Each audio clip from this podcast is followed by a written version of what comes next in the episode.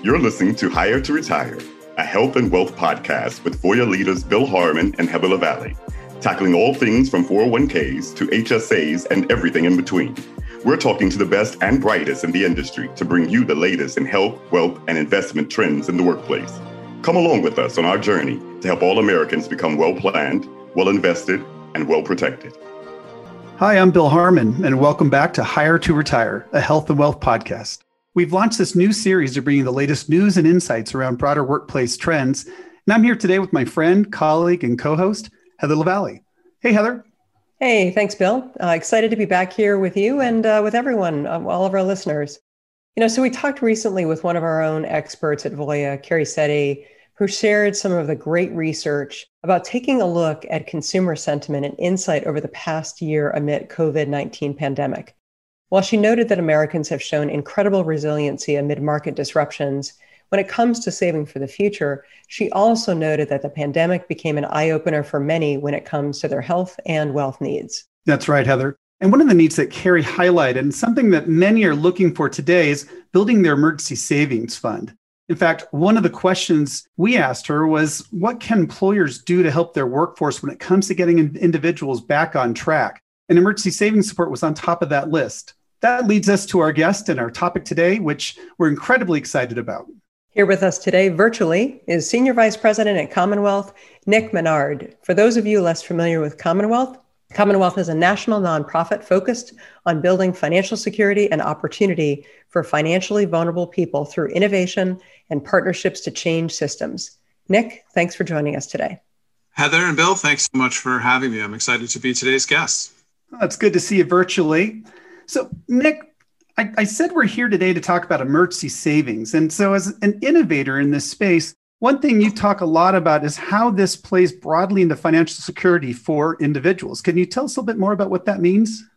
So, uh, sh- it turns out that short term emergency savings is really a cornerstone of financial security.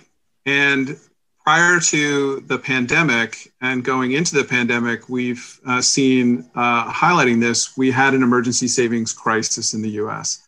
There's a number of different statistics that folks point to, um, but the Federal Reserve data that notes that 37% of Americans cannot handle a $400 emergency from savings has been a key indicator of this crisis.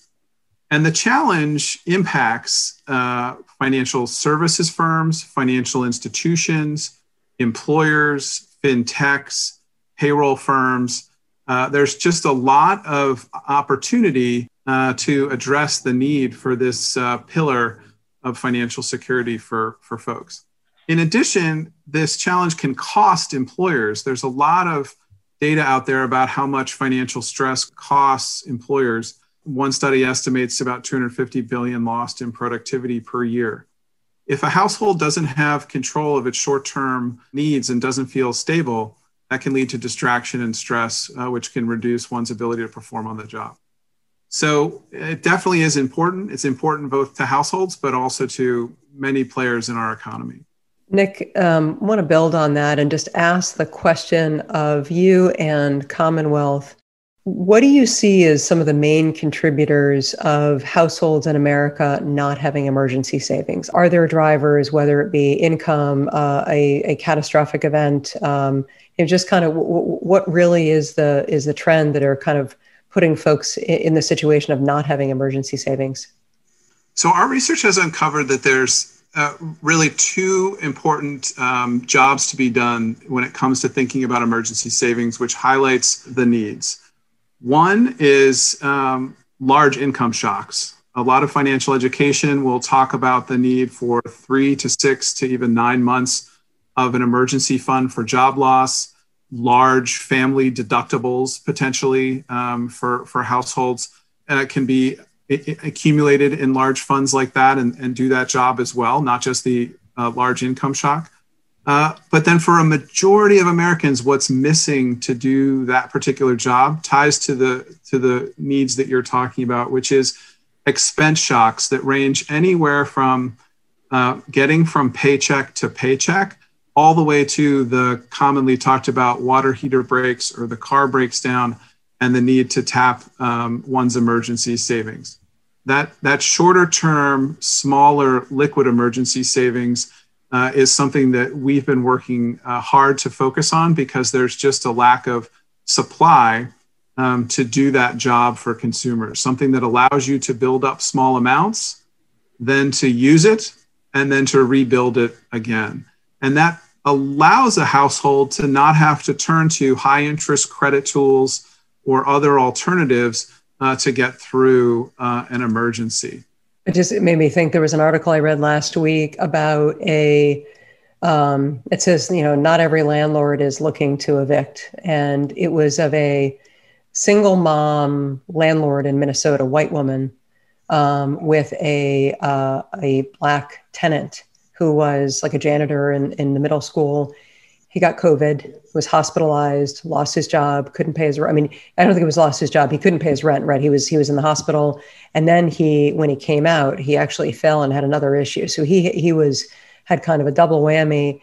And she wasn't in a position to just waive his rent. But what the article went on to say was that so many folks in a traditionally uh, white community, there is a network that you can tap in that has a higher level of accumulated uh, wealth or savings to say, I can go to this family member, or this neighbor, in the Black and in the Asian and the Latino community, there may not be that same savings to be able to, to tap into across your community base. And it was a lovely story where they actually did, it was almost a GoFundMe where they were able to get other people part of that community to cover his rent, his back rent. And so it was somebody who really helped another community member where they were just landlord and renter, but you know, a, a way to tackle something that's more systemic that clearly was not his, you know, not his doing there.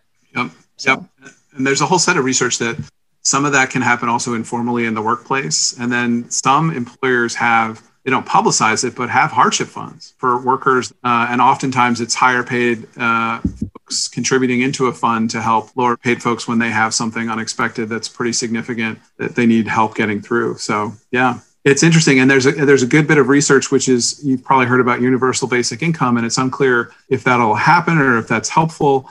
But one of the interesting things is that there's a lot of research now showing that oftentimes just a cash infusion, like an injection of between one and 2000 at a certain moment, can help solve so much. Just like I needed it this one moment, it got me through the hurdle, and then I was on my way.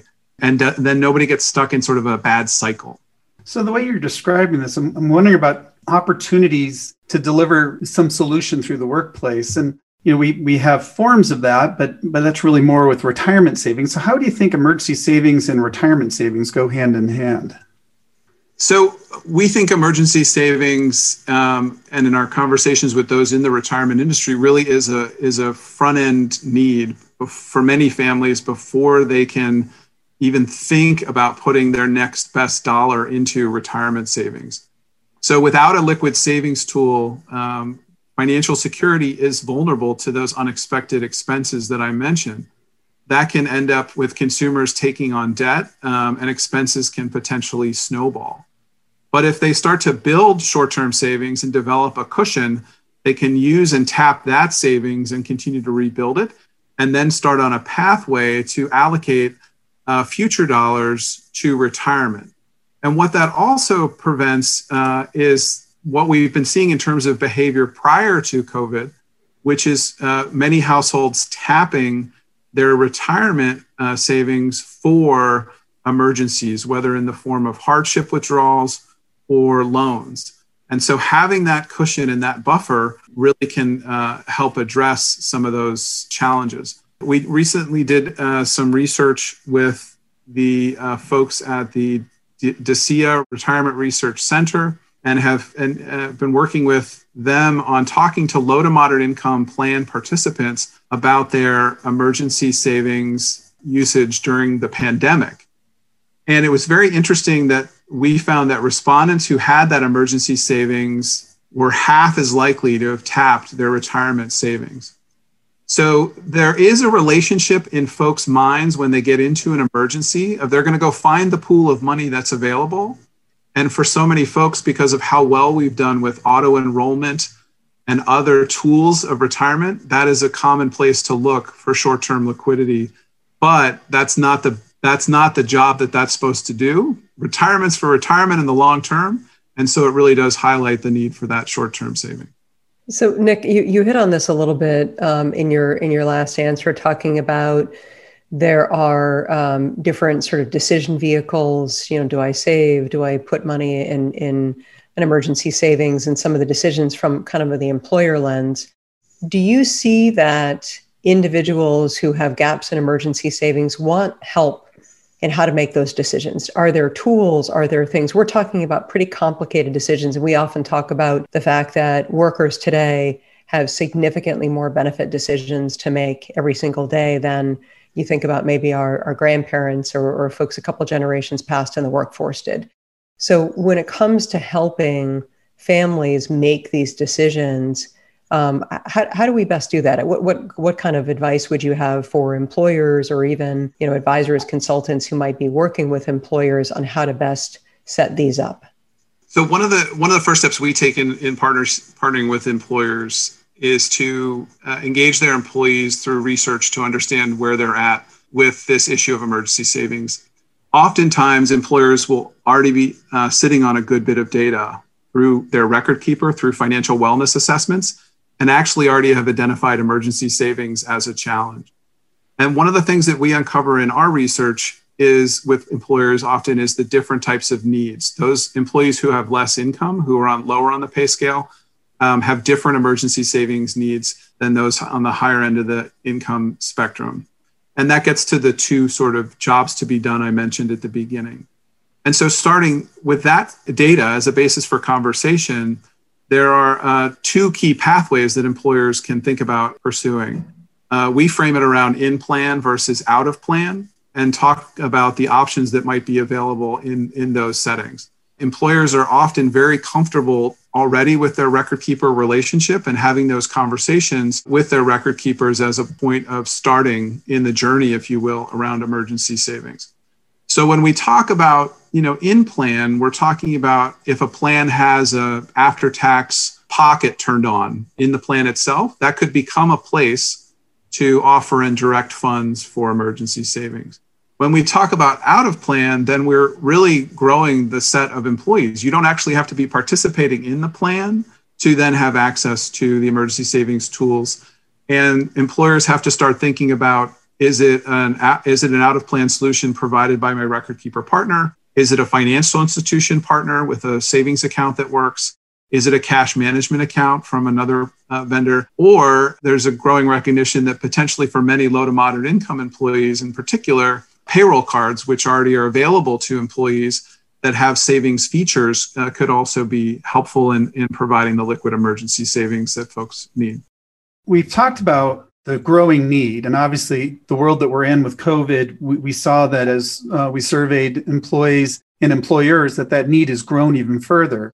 So we know the needs out there. You talked about a lot of the different um, ways to approach it. That really covered a lot of the pros. Are there any cons to uh, an employer um, offering some type of emergency savings products? The cons really live in sort of the individual options themselves um, and really thinking about them in, in detail. So, when thinking about an in plan, what we often talk to uh, solution we talk to employers about is that it can entail changes to online platforms and communications and messaging that might be confusing. Retirement communications and messaging is often a well oiled machine. It's got a strong schedule. There's a very good, uh, refined set of communications tied to different moments in the HR calendar. And so trying to figure out how do I add emergency savings communication into communications about retirement can be uh, a step to really navigate and can be hard um, to envision. So that could potentially be a con. In addition, for, for some in plan tools, it can take multiple days to withdraw the funds because they're often on ACH rails, meaning it takes that normal three to five days that we all experience if we move money between bank accounts when we're not using Zelle, Zelle for example. And so for many folks, they need that money instantly. They want liquidity. Um, there's many surveys out there and research that talks about this need for savings liquidity. And so that can be a con of an in-plan solution.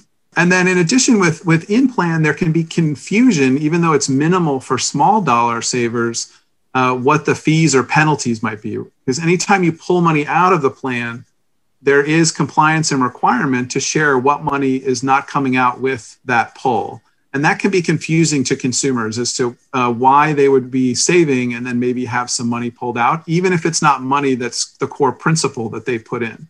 If it's earnings off of that principle uh, and, and a small penalty of 10% on a small balance. When you get to out of plan and think about the cons right now in the in the structure of how things are set up, you don't have the benefits of auto enrollment, payroll connections that in plan has for many out of plan solutions we know from from so much research and so much of it on the vanguard of retirement savings that reducing that friction and automation is really something that consumers respond to and helps them build uh, their savings. So we think uh, further exploration around that automation out of plan will be important. And then in addition, it can oftentimes require more upfront investment on the side of the employer to get an out of plan solution moving. It could involve bringing on a new vendor, it could involve bringing in new pipes to the payroll system if there's payroll connections. And so, uh, you know, all of those things are in an employer's calculus in our experience and are, are part of what we're hoping to explore and learn with employers as this continues to uh, expand in adoption. So, um, Nick, with tax time upon us, and while we know the deadline has been pushed back a little bit, it certainly is a time when Americans may potentially be getting tax refunds. And, um, you know, I have to imagine that that lump sum of money um, can be difficult to decide what you know what to do with it. So, so what kind of advice uh, do you and Commonwealth have for individuals who are um, you know very closely going to be getting a, a, tax refund? One of the things that I find fascinating about uh, you know our research is that if you talk to households who are going to receive those income uh, supporting refunds uh, ahead of tax time in the October timeframe, if you will, and you ask them what do they want to do with their refund it's pay down debt. It's build an emergency savings fund. It's you know save for my kids for school. By the time tax season rolls around and one of the dynamics of tax season which we all observe is suddenly there's all these tax preparers advertising to consumers uh, and creating almost a, a desire to spend it all immediately or get it as fast as possible. And so one of the things that consumers really need help with is, uh, as you've mentioned, is sort of what do I do with that money and how do I make it work for me in the most uh, effective way? So we have found that even starting conversations earlier and engaging that audience and, and getting them set up for success. And then even if a firm is not providing the tax preparation or solution, continuing to engage and support and coach is so important. One powerful area is even letting people contract with themselves in that October timeframe with their uh, financial partner and then that financial partner or advisor reminding them hey remember when you said you were going to build an emergency fund? Hey that tax refund's coming. This is a perfect time. And then another piece of, of work is really making sure that the products are available to do that job. Um, there are immediate needs uh, that need to be filled. There's no doubt about that. But then there's also the ability to really jumpstart that emergency fund uh, and make it something of value over time. And so we try to figure out ways to uh, coach industry uh, and advisors to really think about uh, what tools they can bring to bear on at that moment. That's great. That's that's great and uh, and very timely uh, uh, information for our audience. Nick, thank you. You know, I'm gonna I'm gonna try to summarize. I think some of the the really critical points you've made today is first that for many employees having an emergency savings can really keep them on the, the right track longer term for retirement, right? Being able to establish that savings for those unforeseen events. Secondly, I think there's a lot for an employer to think about. And, and you've given some really great uh, information today for our audience to consider and to be able to partner with an expert who can help them navigate some of those decisions, right? It is a little bit different and I think lastly, the importance around how we can educate and take uh, a, a topic that could be viewed a little bit as complex and make it as simple as possible, right? The easier we make it for people to enroll and um, and and really set up these emergency savings, it puts them in, in a better position um, for their future. Great. So um, that's that's. I, will say, I could have said it better myself. Good. I just try to try to summarize all of your fantastic insights. So, to, I will say, Nick, it has been an absolute pleasure uh, talking with you today. We want to thank you for your insight. We welcome you back to our show anytime. Great. Thank you. It's been great to be with you, Heather and Bill. Thank you so much, Nick. And this concludes another episode of Hire to Retire. To all of you out there listening, thank you again for tuning in. And if you want to keep hearing more from us, and remember to go out to our show page and hit subscribe to be notified on each new episode. Well, thanks, Bill. And uh, you can also let us know that you're enjoying the podcast by giving us a review. We'd love to get your feedback. And thank you all so much for coming along on our journey today. Stay well. This information is provided by Voya for your education only. Neither Voya nor its representatives offer tax or legal advice. Any opinions expressed within do not necessarily reflect those of the Voya family of companies or its representatives and are not intended to provide specific advice or recommendations for any individual. Please consult your tax or legal advisor before making a tax related investment or insurance decision. Products and services offered through the Voya family of companies.